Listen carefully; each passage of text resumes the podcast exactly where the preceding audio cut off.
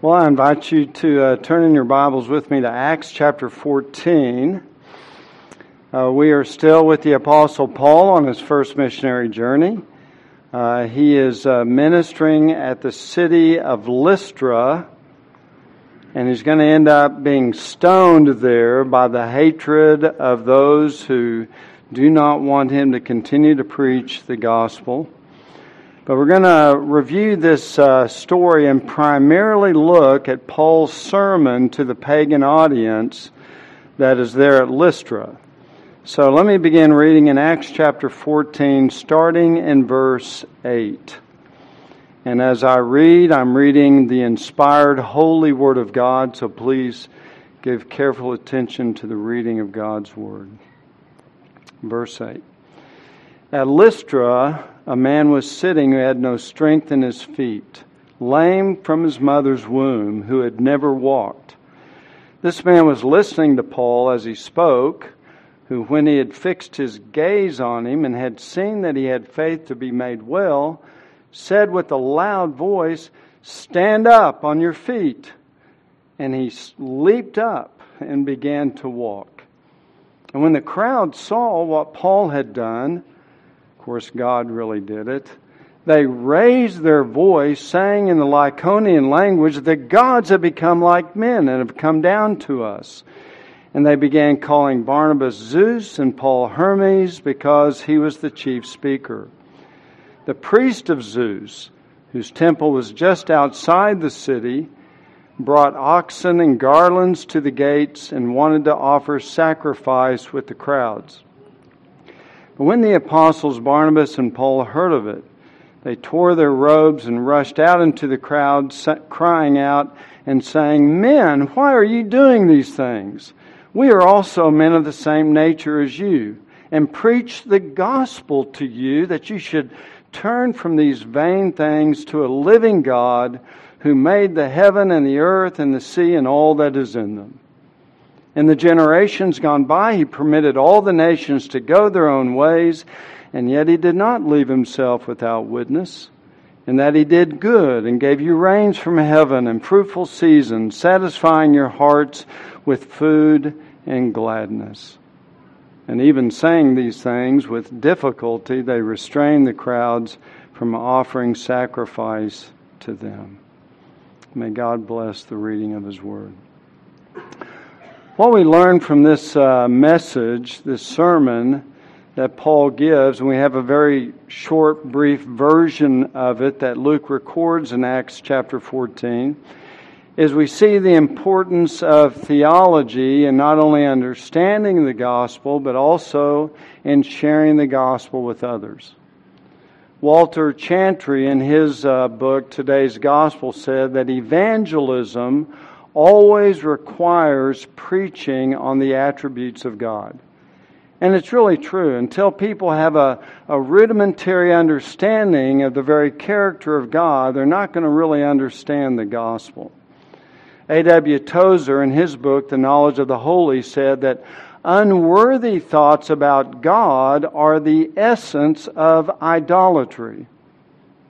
And he went on to say that, "I believe that there is scarcely an error in doctrine or a failure in applying Christian ethics that cannot be traced finally to an imperfect and ignoble thoughts about God." In other words, if you don't know God, if you don't understand God, it's not going to lead to all kinds of theological error, but also to all kinds of moral failure as well. So Paul's sermon to these pagans is really a lesson in Theology 101. Now, he has just healed the lame man in verses 8 through 10, and they made the colossal blunder of their misguided worship of Barnabas and Paul, calling Barnabas Zeus and Paul Hermes. And obviously the those at Lystra and throughout the Roman Empire and the Greek culture were heavily involved in the worship of the Greek pantheon. And that's why they call Barnabas Zeus, who is kind of the king of the gods, and Paul Hermes, because Hermes was the messenger of the gods. But this was absolutely prevalent throughout Greek culture. We don't see that being removed 2,000 years from them. But every city that was really a city of any importance had a temple to one of these gods. It's kind of like every city that established itself as a city has a McDonald's or a Walmart, right? And in the same way, back in the ancient world, every city, just about without exception, had some shrine or some temple to one of these gods. It was just absolutely penetrated the entire culture. And that's part of the background of studying the New Testament. And it comes out very clear here because they're actually calling Barnabas and Paul Zeus and Hermes.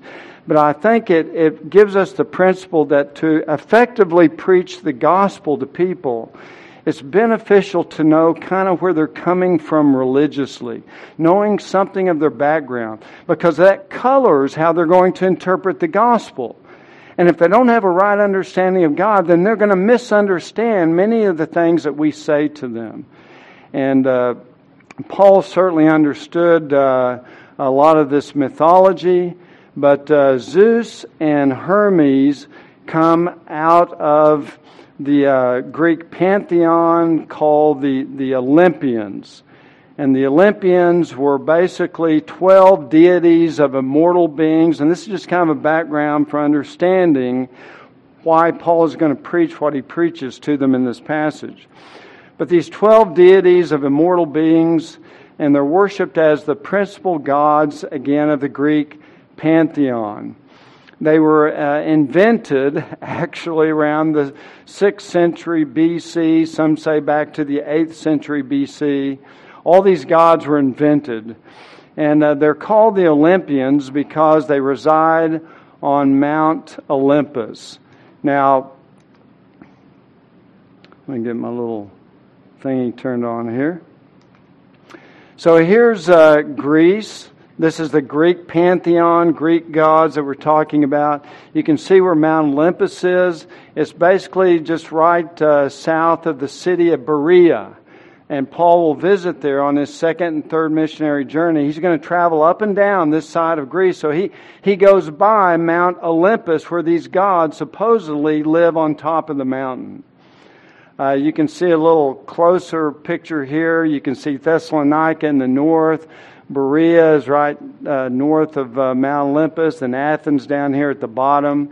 And here's a picture of it. You can oftentimes it was shrouded in clouds, which added to the mystique and the mystery that the gods live up there. We can't always see them, but they're right up on top of Mount Olympus.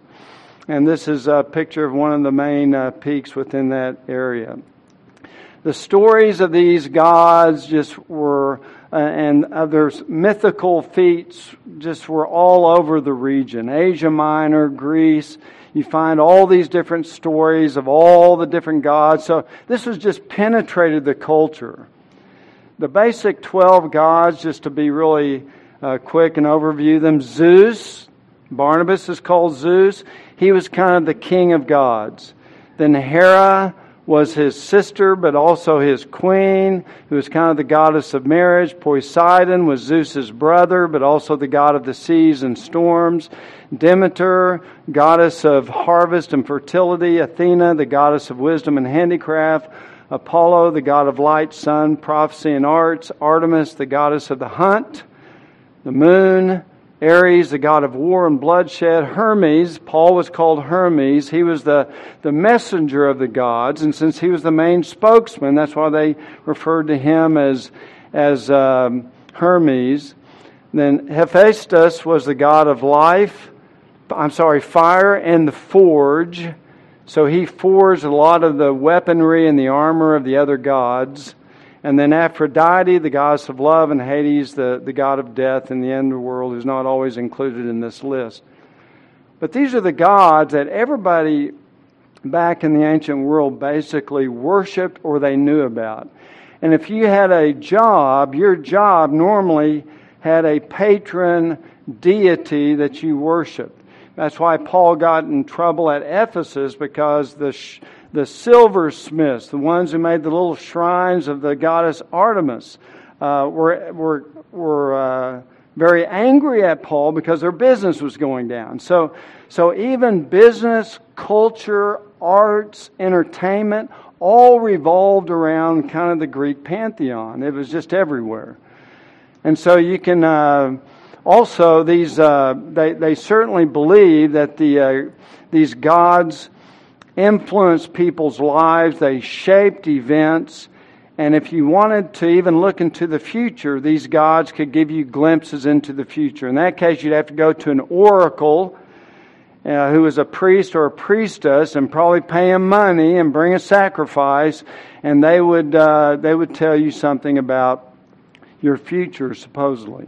This is one of the most famous oracles. This is this again is in Greece. You can see basically right there. This is the Temple of Apollo at Delphi.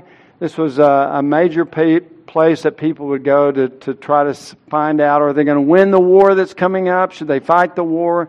They would go to the oracle that lived here and supposedly divine the will of the gods for the future.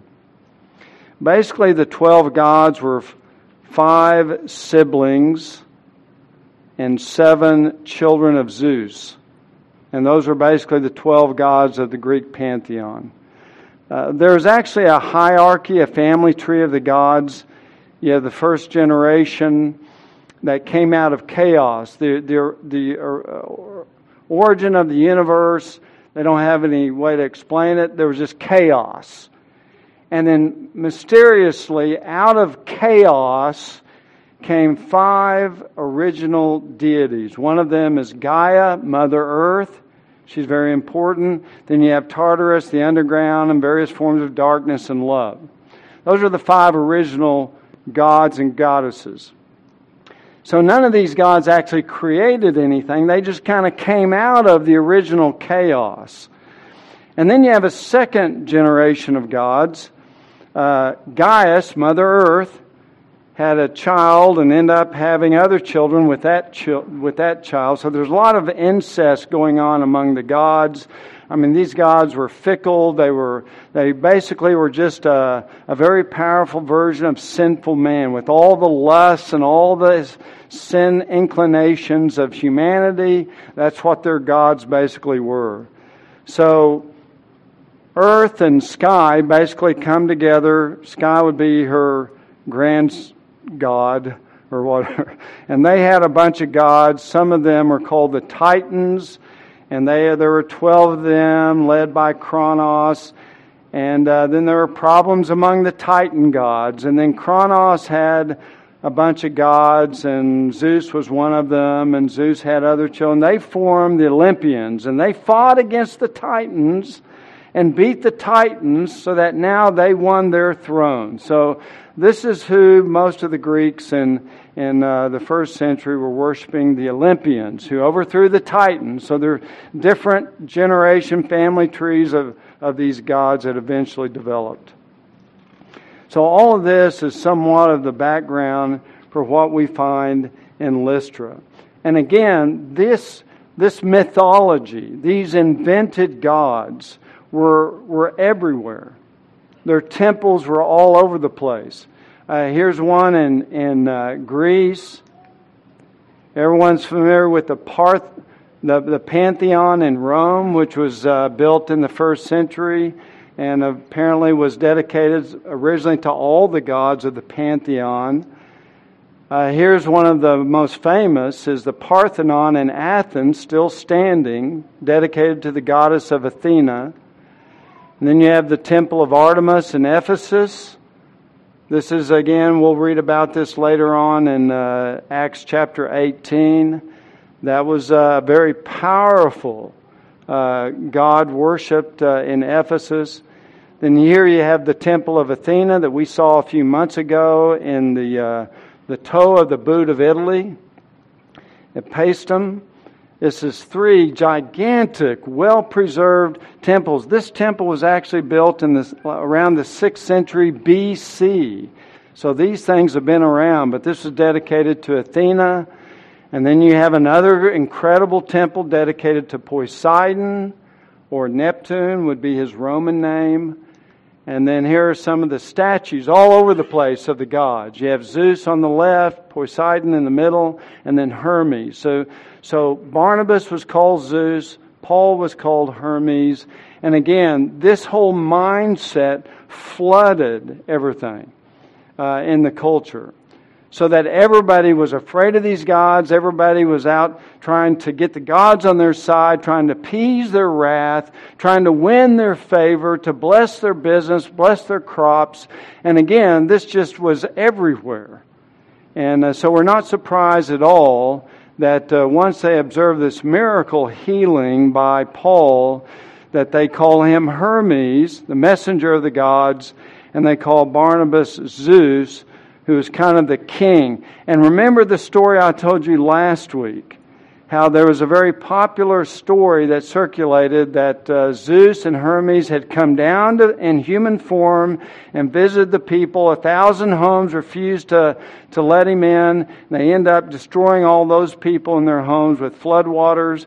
But then the elderly couple invited them in, and he turned their home into an incredible palace, temple, etc., etc.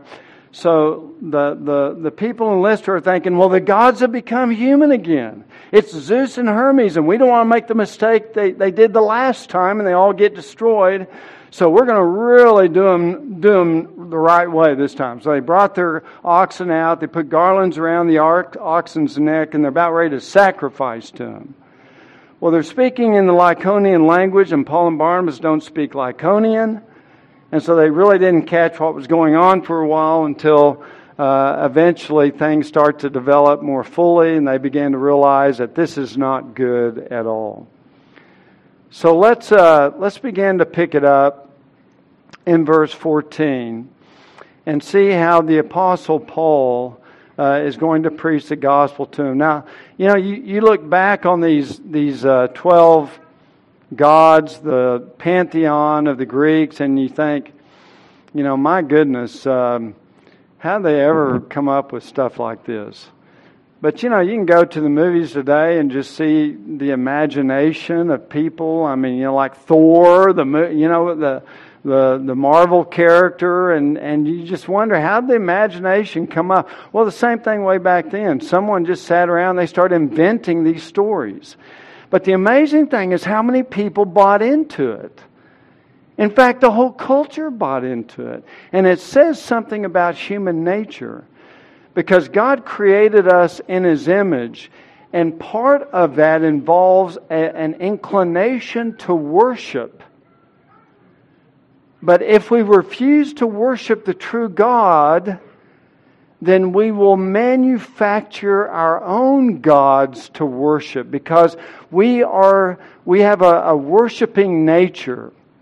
And of course, today, people do exactly the same thing. There's not many worshiping Zeus and Hermes, although Gaia, Mother Earth, has definitely made an incredible comeback. United Nations are promoting the worship of Gaia, and you see it in the New Age. You see it in the paganism around us.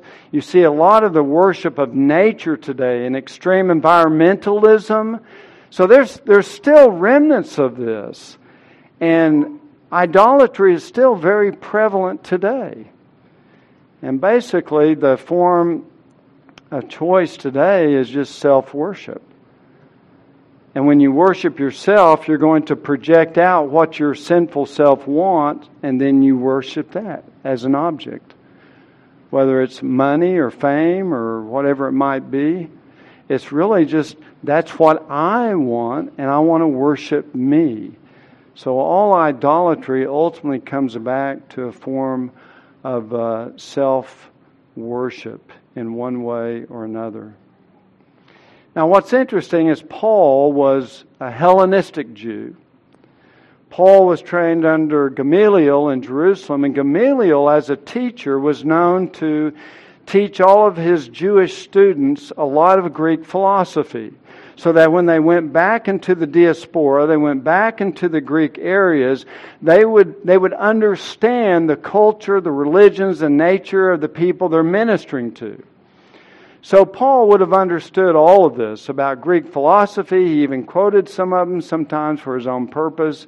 But he knew all about the pantheon. He knew all about these gods. He knew that basically they didn't create anything at all. They just kind of came out of chaos. And he knew that all these gods were invented. So with that understanding, we now pick up in verse 14... how he begins to address these people from Lystra who are calling him Hermes and Barnabas Zeus. So notice they tear their robes in verse 14. They rush out into the crowd, crying out and saying, "Men, why are you doing these things? We are also men of the same nature as you, and preach the gospel to you that you should turn from these vain things." So he immediately begins by rebuking them for their folly. He says, "Why are you doing these things?" Number one, we are men of the same nature as you. You're absolutely wrong to deify any man.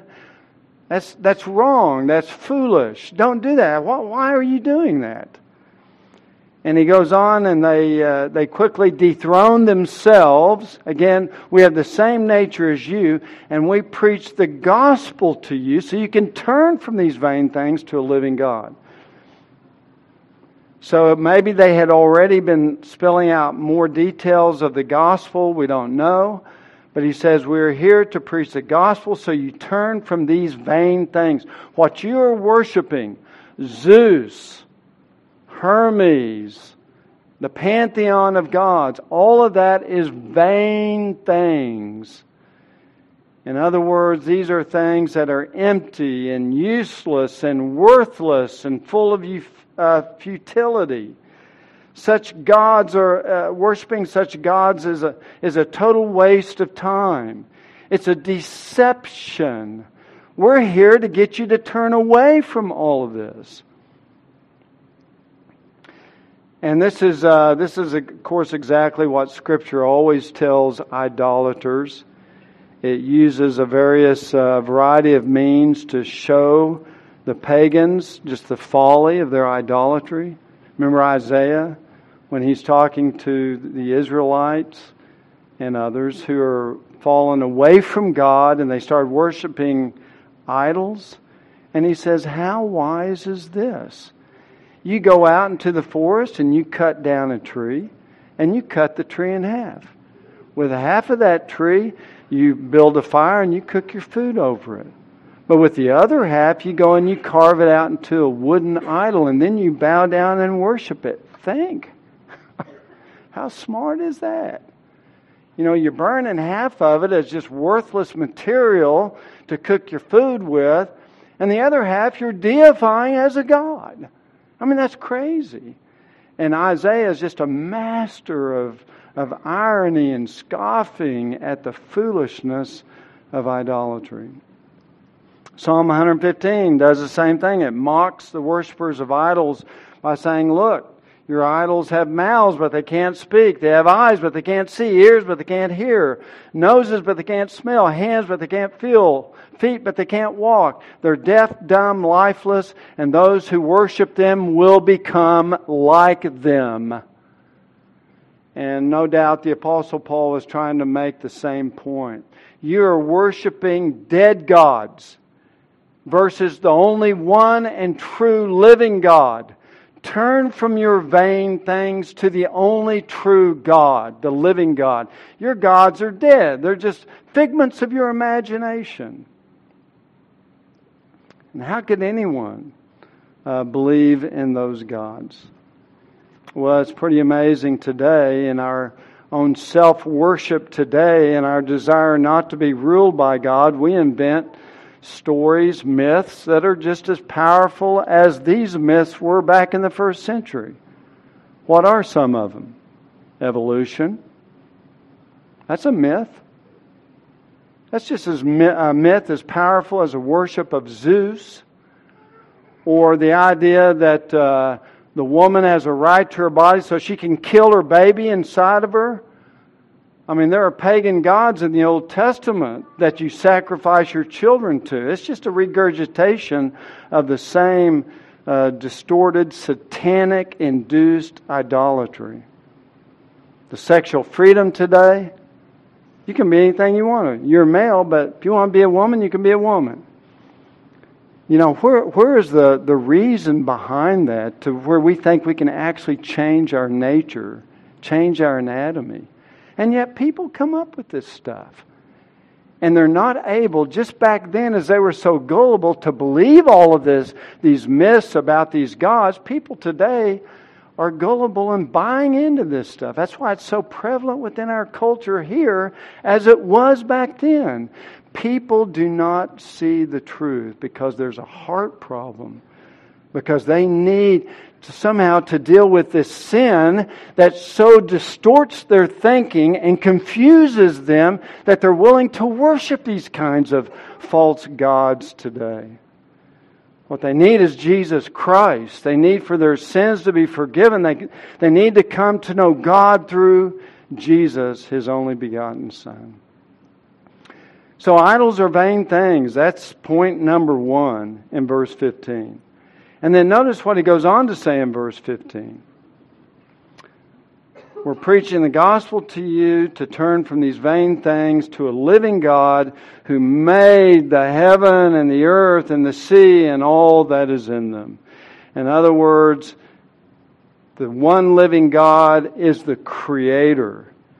And He created the sky, the earth, the sea, and everything that's in them. He created the universe.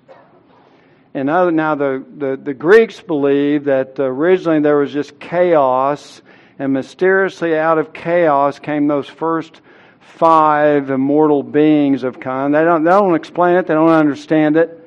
But Earth is one of them. Gaia, Mother Earth, who has a sun god or a baby god, and then together they have a grand baby god who becomes the sky. And it's all complicated. It's a crazy story. But what Paul is making clearly known to them is that the one true God created it all. See, in the Greek pantheon, they don't have a creator God. They just have gods that kind of manage and control things, but they don't have a creator God. See, their theology was very, very defective. So what the Apostle Paul is doing, he's going back to the beginning. And he's pointing out to them, look, the one true God, the God of Scripture, is the Creator. He created all things. Stuff didn't just come out of chaos by itself. And really, when you think about it, God as the Creator is the essential foundation for the gospel. For it establishes who God is and who we are as creatures. That we're accountable to the Creator. And that's why the Bible begins in Genesis 1:1, how? In the beginning, God created the heavens and the earth. The very first verse in the Bible establishes this truth. And the creation is important because it has a purpose. And what is the purpose of creation? What's the purpose of the universe that God created? To reveal His glory. That's the only purpose, to reveal His glory. And we call this general revelation, as opposed to special revelation, which is the Bible. When God created nature and creation, He reveals His glory through that. So Psalm 19 verse 1 says, the heavens are declaring what? The glory of God. In Isaiah chapter 6 verse 3, the whole earth is full of His glory. So God created all things. It's not because He was bored, but He wanted to create a canvas, if you will, to display the full rainbow glory colors of His radiance and of His majesty and of His holiness and of His glory. So all of creation, you go out at night and you look at the stars, you see His glory. You look at the trees blowing in the wind, the mountains and the sea. You see His glory. And so God created all of that. And this creation that reveals the glory of God becomes, in effect, His throne. So in Isaiah 66 verse 1, it says that heaven is His throne and the earth is a footstool for His feet. So in Genesis 1:1, in the beginning God created the heavens and the earth. What did God create? The very first thing He created was His throne. The throne upon which His glory would sit and be revealed through. And if you don't understand this about God, you really will have a hard time understanding a lot of other gospel essential truths that we'll get into in just a moment. But how hard was it for God to create the universe? And when we're talking about the universe, you know, we live in the we live in the Milky Way galaxy, one galaxy of maybe 100 billion stars. And our galaxy is one galaxy of... How many other galaxies are out there, you think? They've guesstimated, based upon the Hubble telescope in space, as they've examined the tiny little slice of space, and they go out as far as they can see, count up all the galaxies that are in there, and then extrapolate for the rest of the universe that there's probably 100 to 200 billion galaxies that are out there, with vast amount of space separate. Our God created all of that. And how hard was it for Him to create it? He did it with His spoken word. He didn't even have to lift a little finger. He just spoke the universe into existence. This is the God that we worship. This is the God of Holy Scripture. And this is the God that Paul is proclaiming to these people, these pagans who live in Lystra. It's very important, I think, today that we begin talking with people about God. To begin with, God is our creator. Because there's a lot of influences today where people don't believe that God actually created us. One of the main reasons why we need to start there is because it's God as creator that establishes our responsibility to obey Him. Because He is our creator, we are His creatures, He has authority over us. This is Paul's point in Romans chapter 1, and I'll just quickly go through this. If we had more time, we would walk through it together, but you could quickly try to follow in Romans chapter 1.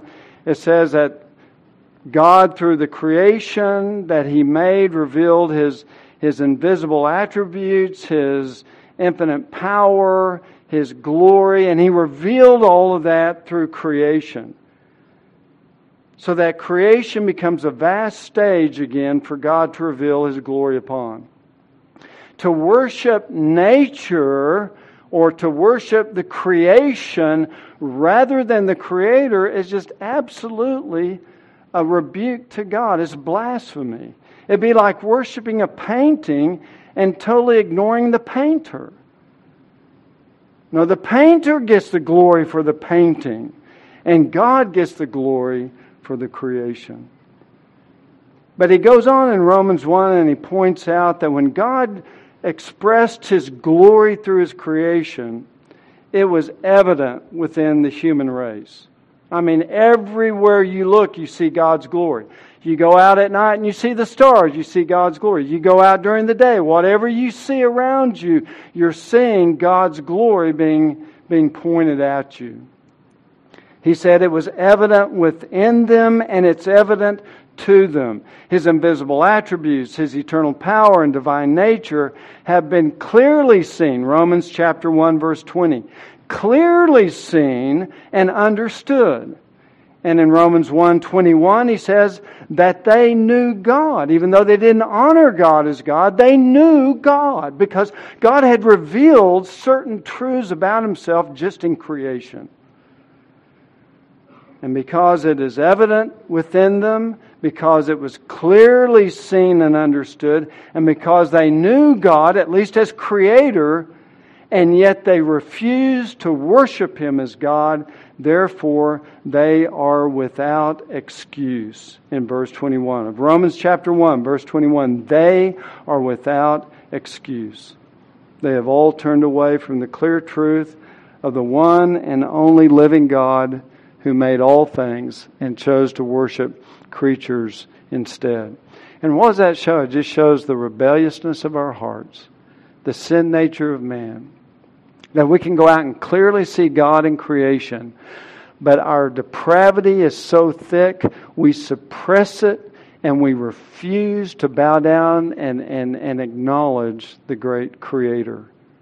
So instead, what we do, our own depravity says, I don't want to have a God over me who is my Creator that I am responsible and accountable to. I want to be able to live my life the way I want to be able to live it. I want to be able to make my own laws and my own rules. I don't want any God telling me how to live my life.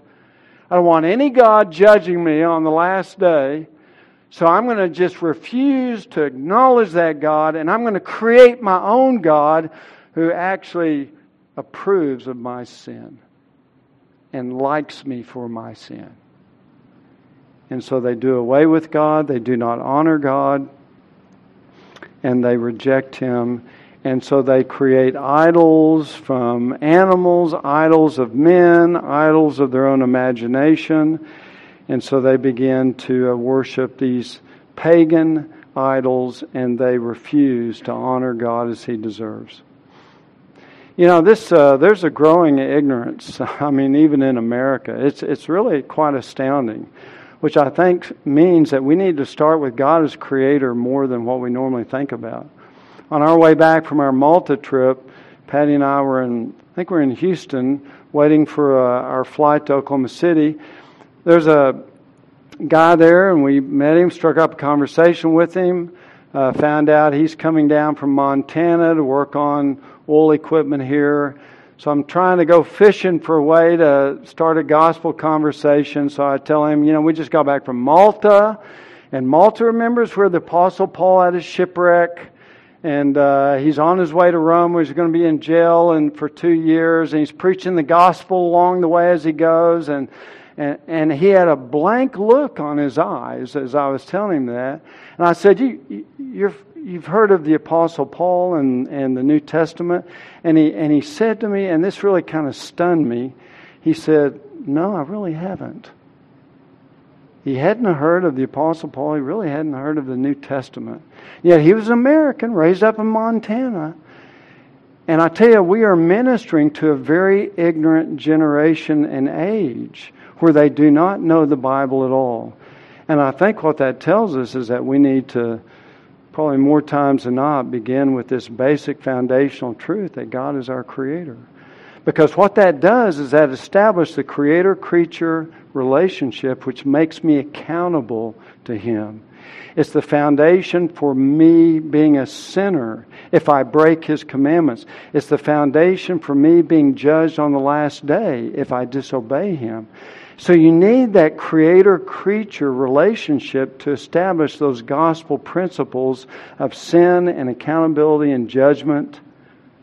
Otherwise, why do I need Christ to save me?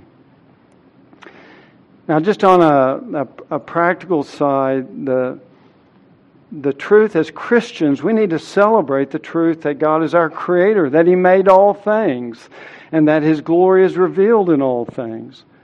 Because as the Creator, there is nothing impossible with our God. If He could create the universe, He has all power. So what problem, what trial do you have that He cannot handle? Because He's an omnipotent, almighty Creator, there's no problem or issue that you're dealing with that God cannot immediately resolve if that's according to His holy will. He's a God who is sovereign. He is a God who is transcendent.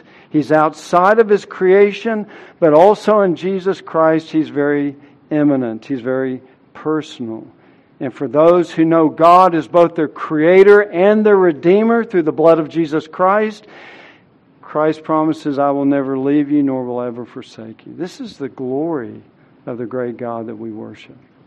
Well, quickly moving on in verse 16, he goes from the doctrine of creation to the doctrine of sin. In verse 16, he says, in the generations gone by, He permitted all the nations to go their own ways. Now, whenever you find in Scripture that someone goes their own way, it's never good. They always go the wrong way. They always go the way of folly and sin and death.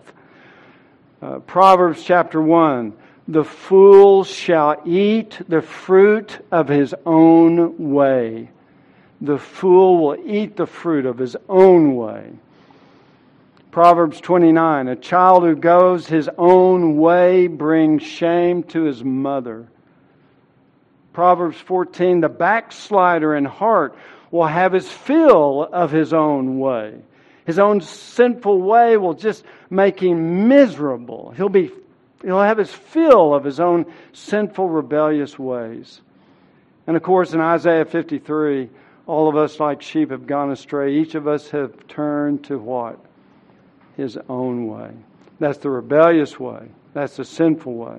So what Paul is saying is that in generations gone by, God has allowed this for those who do not want to go God's way but their own way. God will just say, okay, go your own way.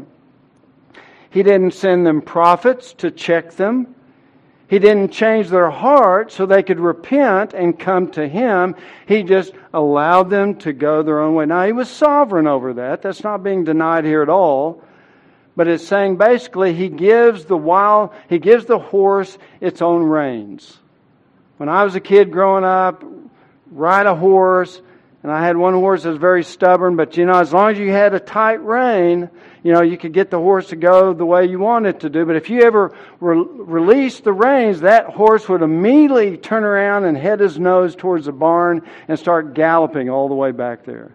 And what God does, He just gives these sinners, these idolaters, their own reins, and they go their own way.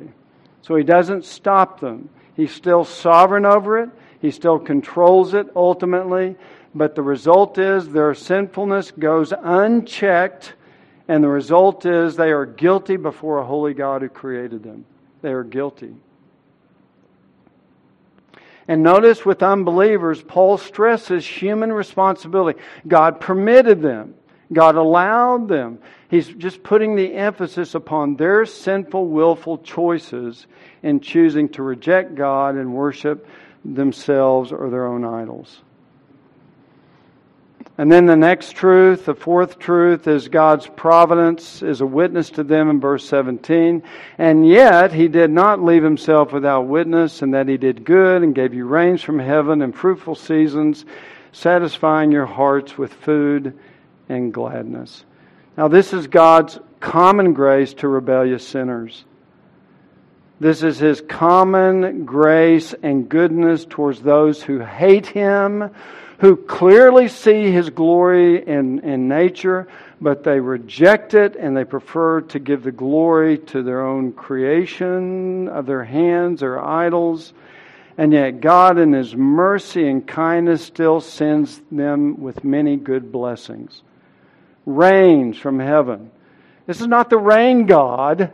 Okay? Back to the pantheon. Paul said, no, it's not the rain God that you're worshiping here. No, this is the one true living God. He sent you the rain. The fruitful seasons, it's not the Demeter, the pantheon God of harvest and fruitfulness and fertility. That's not the one who sent you. No, it's the one true God. Your Creator sent you those fruitful seasons, satisfying you with food and gladness. You can't give the glory to your gods. No, it's the Creator God did that. And I think what Paul is doing is just reminding them of this biblical truth of God's providence and kindness. And all of their rebellion against God has the additional guilt that God has heaped upon them blessing after blessing, after enjoyment after enjoyment, after good stuff and kind blessings from God, and yet they throw all of that back in His face and they refuse to worship Him. And what it really teaches us is how thankful we need to be for all those common grace blessings that we have, that we oftentimes enjoy from God's good hand, but we forget to stop and praise Him and worship Him and acknowledge, oh, Lord God, every good thing given and every perfect gift is from above, coming down from the Father of lights, with whom there is no variation or shifting shadow. It wasn't just me that created this wealth. It was your blessing that enabled me to create it. It wasn't me that somehow preserved my good health or all these other good things. It's your goodness, your kindness, your mercy. Oh Lord, thank you for those blessings. That's how we should respond, certainly, to the providence of God. So God surrounded them with His blessings, and they continued to use them and enjoy them and celebrate them, but they would give the glory to their dead idols instead. A figment of their own imagination. A vain thing. And even though they knew God, they did not honor Him as God, Romans 1, but became futile in their speculations, and their foolish hearts were darkened, and they became fools and worshipped idols instead of God. Now at this point, the sermon stops, and the reason why it stops may be because at this point, these other people come down and they start contradicting Paul, interrupting Paul, turning the crowd against him, and they eventually will stone him and drag him out of the city. So whether, I'm sure he would have gone on to specify the gospel more, and maybe the reason why Luke doesn't record it is because he was interrupted at this point. But God is our Creator. God is the God of all providence. And these doctrines are basic to an understanding of who God is and who we are. You really cannot understand sin and accountability and God's right to judge us if you don't understand that He created us as well. A.W. Tozer said, the essence of idolatry is the entertainment of thoughts about God that are unworthy of Him. A God begotten in the shadows of a fallen heart will quite naturally be no true likeness of the true God. And God rebuked Israel by saying, you thought that I was just like you.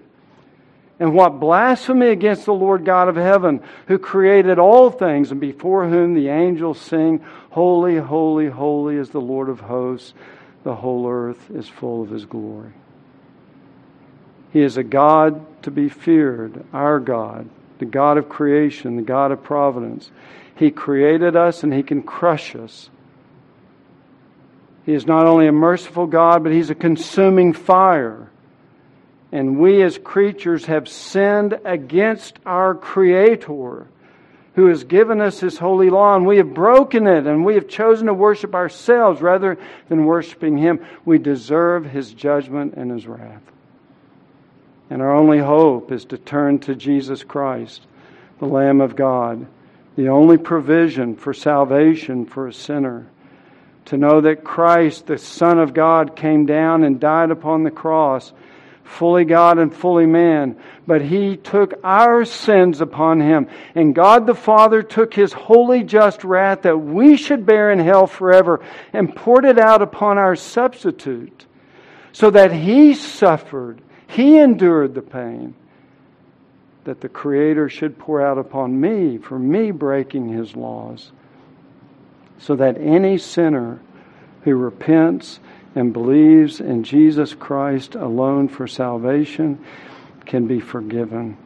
And we can come to know the true God of Scripture, who is both Creator and Redeemer. And to know God as our omnipotent Creator, as His children, now through Jesus Christ, is a blessing instead. Pink, and I close with this, said, there is nothing He cannot do. There is nothing too hard for Him. No prayer too hard for Him to answer. No need too great for Him to supply. No passion too strong for Him to subdue. No temptation too powerful for Him to deliver from. No misery too deep for Him to relieve.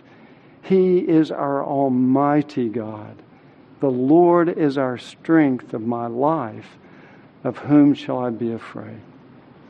And we who know the Lord through Jesus Christ can rejoice, and not only is He our Savior, but He's our Creator, and He rules through His providence over our life.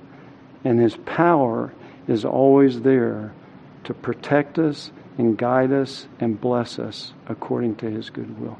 This is the God we worship. Let us rejoice in Him. Well, let's close in prayer. Our Father, we thank You for the opportunity to just glean some of the inspired wisdom and truth of this great theology that the Apostle Paul preached to these Lycaonians. And we thank You, Father, that You continue to remind us of Your glory through creation all around us. That even as we glory in Your redemptive love, we are to glory in Your almighty power as Creator as well. Your wisdom, Your oversight, Your providence. And we thank You, Lord, that in Jesus Christ You will never leave us, You will never forsake us, that we can always look to You for Your power and Your strength to bless us. And so thank You, Lord, for this sermon on theology that Paul gave to these pagans to bring them back to a basic, fundamental understanding of who God is. And we just want to give You praise and glory today in Jesus Christ. Amen.